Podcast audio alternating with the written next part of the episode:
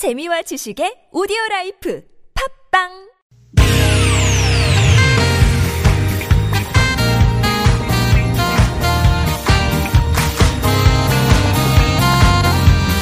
이유가 뭐지? 도대체 뭐 때문에? 세상만사 궁금한 이야기들을 꼼꼼하게 들여다봅니다. 최진봉의 왜?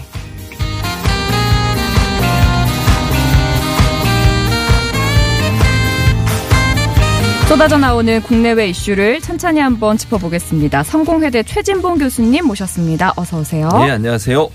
왜? 왜? 그런데. 왜 문자를 궁금해하십니까? 아, 왜냐면 또 저에 대한 격려 문자를 봐야 되기 때문에. 혜지 씨 또 또 또 그런다는 뭡니까? 또 또 또 까분다. 아, 그런 겁니까? 그런 문자가 들어와 있어요. 생각대로님께서 보내주신. 네, 예. 맞아요. 그리고 제가 예, 예. 그 배를 보고 말해요님께서 예. 결혼에 대한 질문을 주셔서 천천히 예. 하셔도 됩니다 했더니 이진선님이 결혼 장려하라고 그렇게 또 문자를 주셨어요. 그러셨군요. 아, 근데 그게 예. 참 쉽지가 않잖아요. 아, 뭐, 예. 예, 그 마음대로 되는 것도 아니고. 김혜지 씨 개인 그 느낌이신 거죠? 아까 그 말씀은. 어떤, 아, 천천히 가라. 아, 예, 그런 거는. 예, 경험해보니. 아, 알겠습니다. 천천히 가는 게 좋겠더라. 저는 장려하는 사람입니다. 아, 최진봉 교수였습니다. 그래서 들어오시더니 그렇게 네. 얘기하면은 남편이 음. 얼마나 속상하겠냐고 그러니까요. 하시더라고요. 근데 남편도 그렇게 생각합니다. 저희는 예, 일심동체 같은 아, 예. 생각. 좋습니다. 하고 있지요. 행복하시길 바라겠습니다. 아, 감사합니다. 예. 아, 사실 행복해요. 그냥. 예. 예. 예, 여기까지 하고. 예. 이게 중요한 게 아니고 예. 지금 중요한 거는 이 사삼 재보궐선거 앞두고 그렇죠? 정치권이 아주 바쁘게 움직이는 분위기예요. 맞습니다. 일단 이번 재보궐선거 어디서 어떻게 치러지는지 정리부터 예. 좀 해주세요. 네, 사삼 보궐선거는 지금 다섯 곳에서 총 실시가 됩니다. 우리가 지금 많이 알고 있는 곳은 국회의원 보궐선거를 많이 알고 계시는데 네. 경남 창원 성산 지역구 네네. 그리고 통영하고 고성 이렇게 네. 하나로 묶여서 두 군데 지역구에서 국회의원 보궐선거가 이루어지게 되고요. 두 곳. 그다음에 이제 기초원 선거도 지금 함께 이루어집니다. 세 곳인데요. 네. 전북 전주시 라 선거구하고요. 경북 문경시 나 라 선거구 이게 음. 세 곳. 그래서 다섯 곳입니다 총. 근데 아마 지방선거는 뭐 지역에 계신 분들은 알지 모르지만 일반 분들은 잘 모르시고 국회의원 선거는 그래도 좀 많이 알고 계신 상황이죠. 네, 많이 아실 수밖에 없는 게. 예. 딱 두 군데서 치러지는데도 그렇습니다. 떠들썩하단 말이죠. 그렇죠. 원래 이렇게 두 군데서 해도 시끄러웠나요? 그 왜냐하면 사실 이제 피케이 지역이잖아요. 여기가. 음. 부산, 경남, 뭐 부울경이라고 되어 있긴 네. 합니다. 부산, 울산, 경남 이렇게 묶어서 음. 벨트로 되어 있는데 이게 잘 아시는 것처럼 원래는 좀 보수적인 성향이 강했던 분들이 당선이 많이 됐다가 음. 대선 지난 이제 문재인 대통령이 당선되시던 그 대선 때 어 문재인 대통령이 훨씬 더 많은 표를 얻었고요. 그리고 또 그 뒤에 치러진 어 지방선거, 음. 지방선거에서 거의 싹쓸이를 했어요. 음. 심지어는 지금 그 이번에 국회의원 선거가 치러지고 치러지는 통영하고 고성 지역 네. 그 지역도 원래는 다 자유한국당 예전에 새누리당 원 음. 새누리당 출신들이 다 군수를 하고 있었는데 이번에 다 이제 민주당으로 바뀌었죠. 이례적인 사건이라고 볼 만큼 아주 그 당시에 육사 육사 지방선거에서는 민주당이 싹쓸이했다고 볼 수 있어요. 그런데 이제 어느 정도 시간이 지났잖아요. 일 년 정도 시간이 지났는데 그리고 나서 과연 민심이 어떻게 바뀌었을까? 특히 음. 이제 피케이 지역 같은 경우에는 한쪽으로 몰리기보다는 왔다 갔다 진보가 좀 앞섰다가 보 수가 앞섰다가 이런 성향을 보였던 곳이기 때문에 이번에 이제 어떤 결과가 나오느냐가 내년 총선 네. 얼마 남지 않은 총선에 어떤 가늠자가 되지 않을까 음. 뭐 이런 생각 때문에 아무래도 관심도 많고 두 군데밖에 치러지는 곳이 아니지만 피케이지역이 갖고 있는 상징성 때문에 중요한 의미를 갖고 있다고 보여지고 또 하나는 이제 그 지금 자유한국당 대표 황교안 대표가 대표가 된 이후에 처음으로 치러지는 선거잖아요. 네. 그래서 황교안 대표 체제에서 처음 치러지는 선거기 때문에 이 선거에서 어떤 경우가 나오느냐가 음. 황교안 대표에게도 중요한 영향을 미칠 수 있는 요소이기 때문에 그런 부분 때문에 아마도 어 관심이 좀 집중되는 게 아닌가 이렇게 볼 수 있을 것 같습니다. 그러니까 내년에 있을 총선의 시작이다, 뭐 예. 스타트다 이렇게 볼 수도 있고 예. 황교안 대표의 이제 첫 시험대다 이렇게 그렇죠. 볼 수도 있어서 예. 각 당이 총력전을 벌이고 있는 것 같아요. 각 당의 분위기는 어떤가요, 지금? 뭐 지금 말씀해 주신 것처럼 아무래도 황교안 대표 같은 경우에는 이제 사활을 걸 수밖에 없어요. 그래서 본인이 창원에다가 원룸 얻어서 부인하고 같이 내려가 계세요. 음. 거기서 직접 이제 선거운동을 하겠다고. 음. 근데 그 부분뿐만 아니라 어 우리 손학규 대표, 바른미래당 손학규 대표도 내려가 네. 있고 이정미 정의당 대표도 내려가 있어서 사활을 걸고 있는 상황이라고 보여지고요. 음. 이제 창원 성산 같은 경우에는 잘 아시는 것처럼 이제 노회찬 전 의원이 원래 지역구였죠. 그러니까 불행한 일이 있었습니다만 어쨌든 이제 정의당이 민주당과 그때도 민주당과 그 후보 단일화를 했었어요. 그런데 음. 오늘 이제 보도가 나왔는데 오늘 네. 또 후보 단일화를 성사를 했습니다. 민주당과 정의당이. 그래서 이제 사실 이제 이 단일화가 이루어지기 전까지는 그 지역구에는 단일화가 가장 큰 이슈였거든요. 음. 대체적으로 단일화되면 어 이제 진보 진영의 단일 후보가 우세하는 것들을 보였었고요.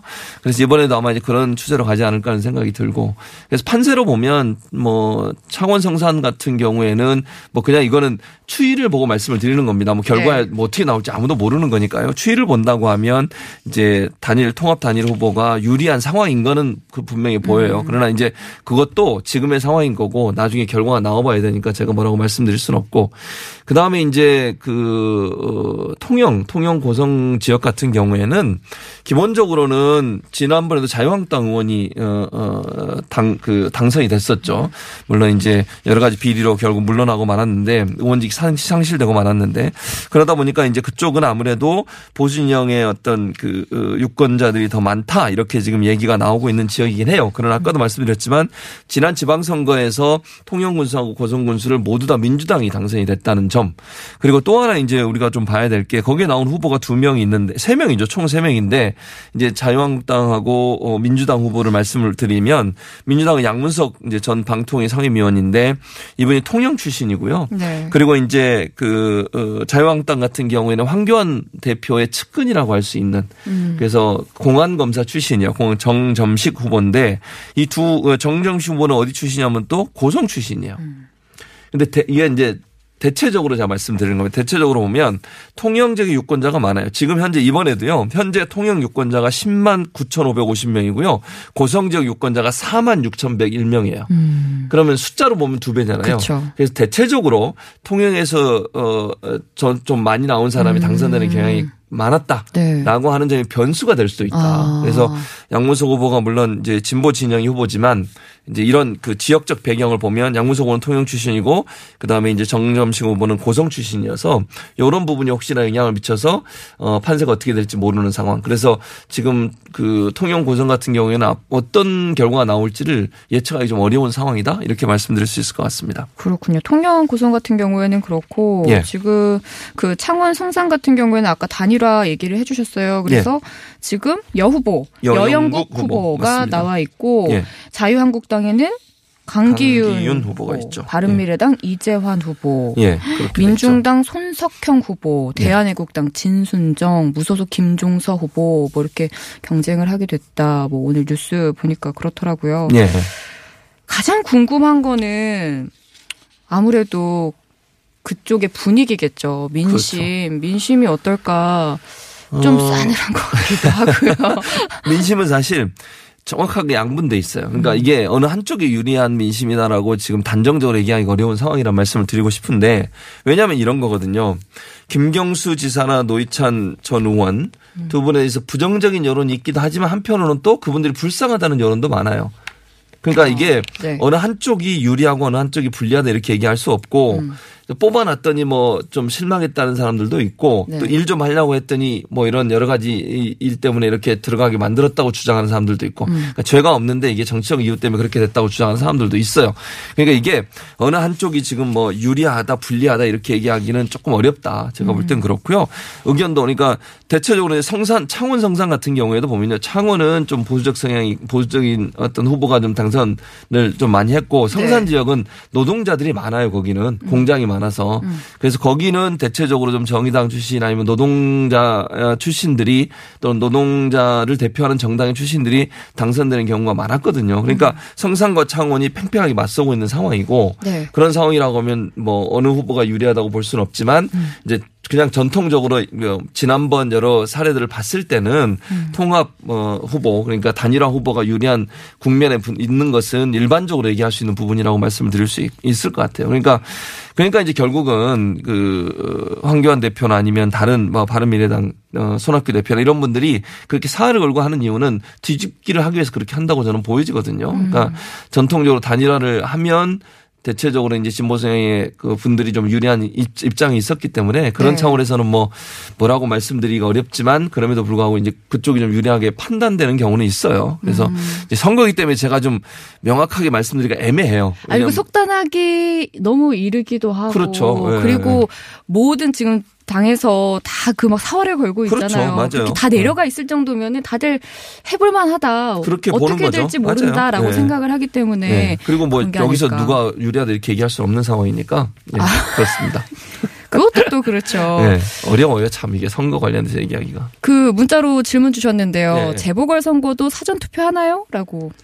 재보궐선거는. 제가 알기로 뭐 틀릴 수도 있는데 이거 확인해 봐야 되는데 작가님 확인해 주시고요. 제가 알기로는 없는 걸로 알고 있습니다. 제가 알기로는 있는 걸로 알고 아, 있습니다. 그러면 있는 걸로 합니까? 아, 그렇군요. 빨리 어, 확인해 네. 주시기 바랍니다. 재보궐선거에 이제 그 순서나 어떤 과정에 대해서 네. 정확하게 모르시는 분들도 계시거든요. 네, 제가 알기로는 있는 걸로 알고 아, 있거든요. 네, 그래가지고 좀 자세히 네. 좀 확인을 좀 부탁을. 제가 확답을 안 하겠습니다. 네, 부탁을 드리겠고요. 네. 이번 선거 결과가 정치권에 미칠 영향? 네.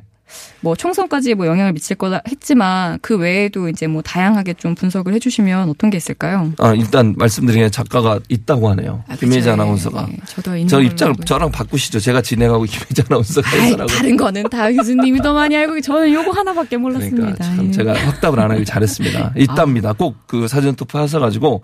선거권을 꼭 행사하시게 되시길 바랍니다. 이번에 보면서 딱 알 수 있죠. 그러니까. 교수님은 모르는 건 얘기 안 하세요. 그럼요. 얘기하면 안 되지. 거. 괜히 네. 얘기했다가 틀리면 그러니까, 안 되잖아요. 그러니까 지금 얘기하시는 건 다 정확한 음. 얘기들. 믿고 감사합니다. 들으셔도 되는 네. 최진봉의 왜 지금 함께하고 계십니다. 잘 마무리해 주셔서 아니, 후배답네요. 네, 선배님, 선배를 감싸는 네, 이런 모습 좋습니다. 감사합니다. 네. 아까 질문이 뭐였죠? 근데? 아까 질문은 뭐였냐면요. 네. 이번 선거 결과가 네. 정치권에 미칠 영향. 아까 뭐 총선까지 영향을 맞아요. 미칠 거다. 네, 시작전이다라는 얘기하셨는데 네. 그 외에도 또 다양하게 뭐 미칠 여파들이 있겠죠. 일단은 황교안 대표에 대한 어떤 그 뭐랄까요. 당 장악력이랄까요. 아니면 음. 황교안 대표가 앞으로 정치 인생을 하는 데 있어서 여러 가지 중요한 역할을 할 수 있다고. 만약 이번에 뭐 자유한국당이 두 군데 다 당선이 됐다. 만약의 경우에. 그렇다고 네. 황교안 대표가 엄청난 힘을 얻게 되는 거죠. 그리고 본인의 측근인 후보를 음. 어 이렇게 그쪽에 공천을 했잖아요. 네. 거기서 또 좋은 경우가 나오게 되면 본인 입장에서는 어 힘을 얻게 되는 기회가 된다고 음. 봐요. 그러니까 이거는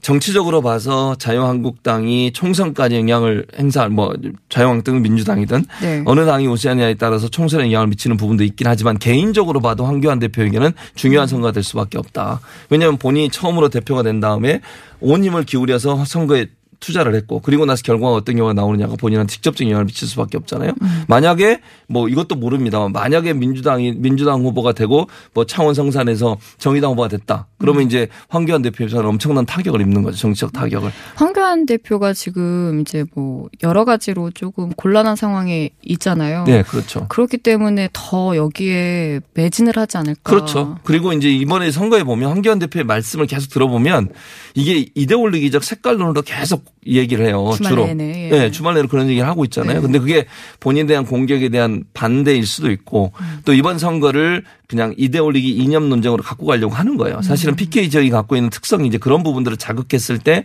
보수를 결집할 수 있다는 생각을 하는 거죠. 근데 이 이데올로기적으로 계속해서 밀고 가는 거 음.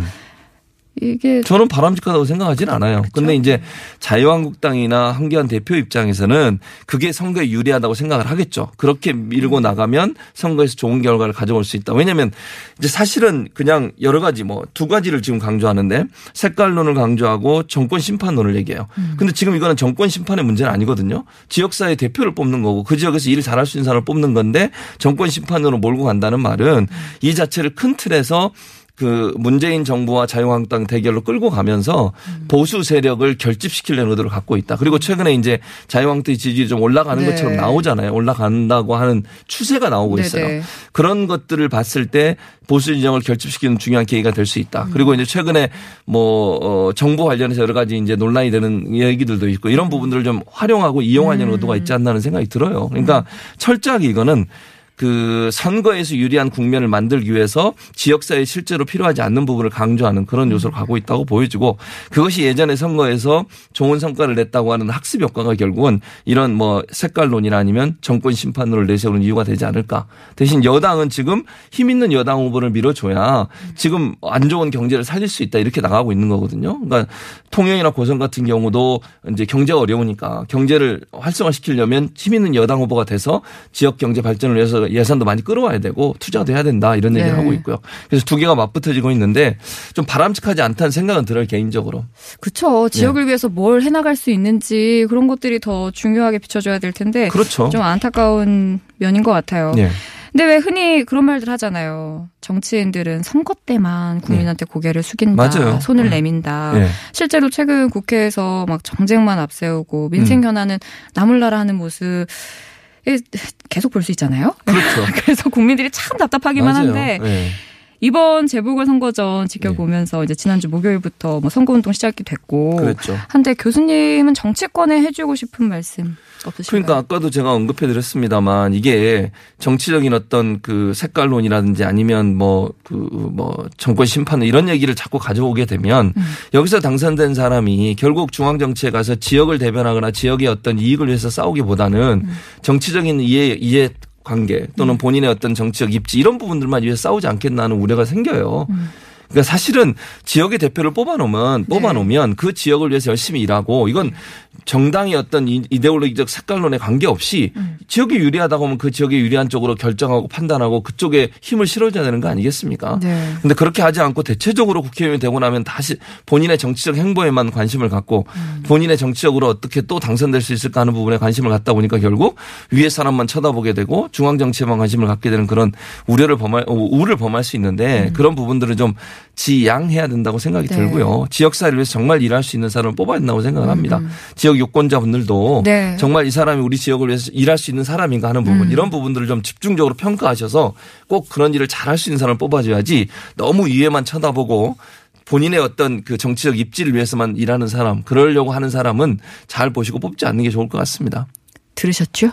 예, 여러분 그렇습니다. 감사합니다. 어, 다음 주는 이제 예. 다음 주에 교수님 만나는 날이 사월 일일이니까 그 다음 주나 돼야 결과를 알 수 있겠네요. 다음 주에는 또 그렇죠. 다음 주까지는 안 나오고 그 다음 예. 주에 나오는 거죠. 다음 주에 또 기쁜 이야기 하길 음. 바라면서. 그래요. 막 좋은 소식 좀 얘기했으면 좋겠어요. 늘 바람은 예. 좀 또 기쁘게 가져야 그러니까요. 되니까요. 예. 예. 다음 주에 뵙겠습니다. 알겠습니다. 고맙습니다. 감사합니다. 지금까지 최진봉 교수님이었고요. 저희 노래 한 곡 듣고 또 이어가겠습니다. Imagine Dragons의 Natural.